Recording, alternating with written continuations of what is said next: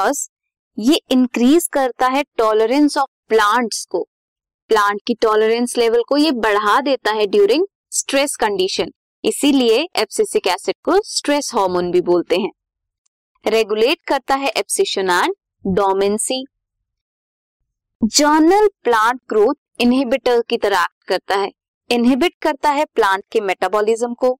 जितनी भी metabolic activities हैं ऑफ़ प्लांट उन्हें ये इनहिबिट करता है।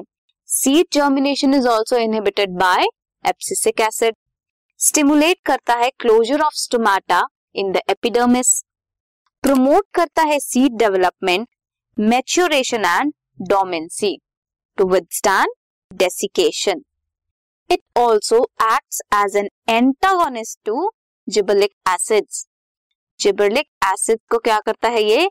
एंटागोनिस्ट की तरह एक्ट करता है ऑपोजिट एक्ट करता है उसके। सो so, हमने क्या देखा एप्सिसिक एसिड में?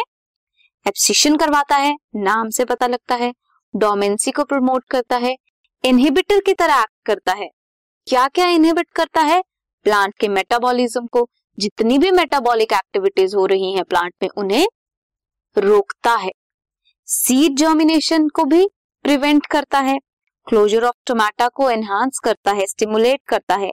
प्लांट की टॉलरेंस पावर बढ़ाता है एंड एक्ट करता है as stress hormone antagonist of gibberellic acids की तरह ये एक्ट करता है. So this was all about abscisic acid and plant growth hormone regulators this podcast is brought you by Hub Hopper Shiksha Abhiyan अगर आपको ये पॉडकास्ट पसंद आया तो प्लीज़ लाइक शेयर और सब्सक्राइब करें और वीडियो क्लासेस के लिए शिक्षा अभियान के यूट्यूब चैनल पर जाएँ।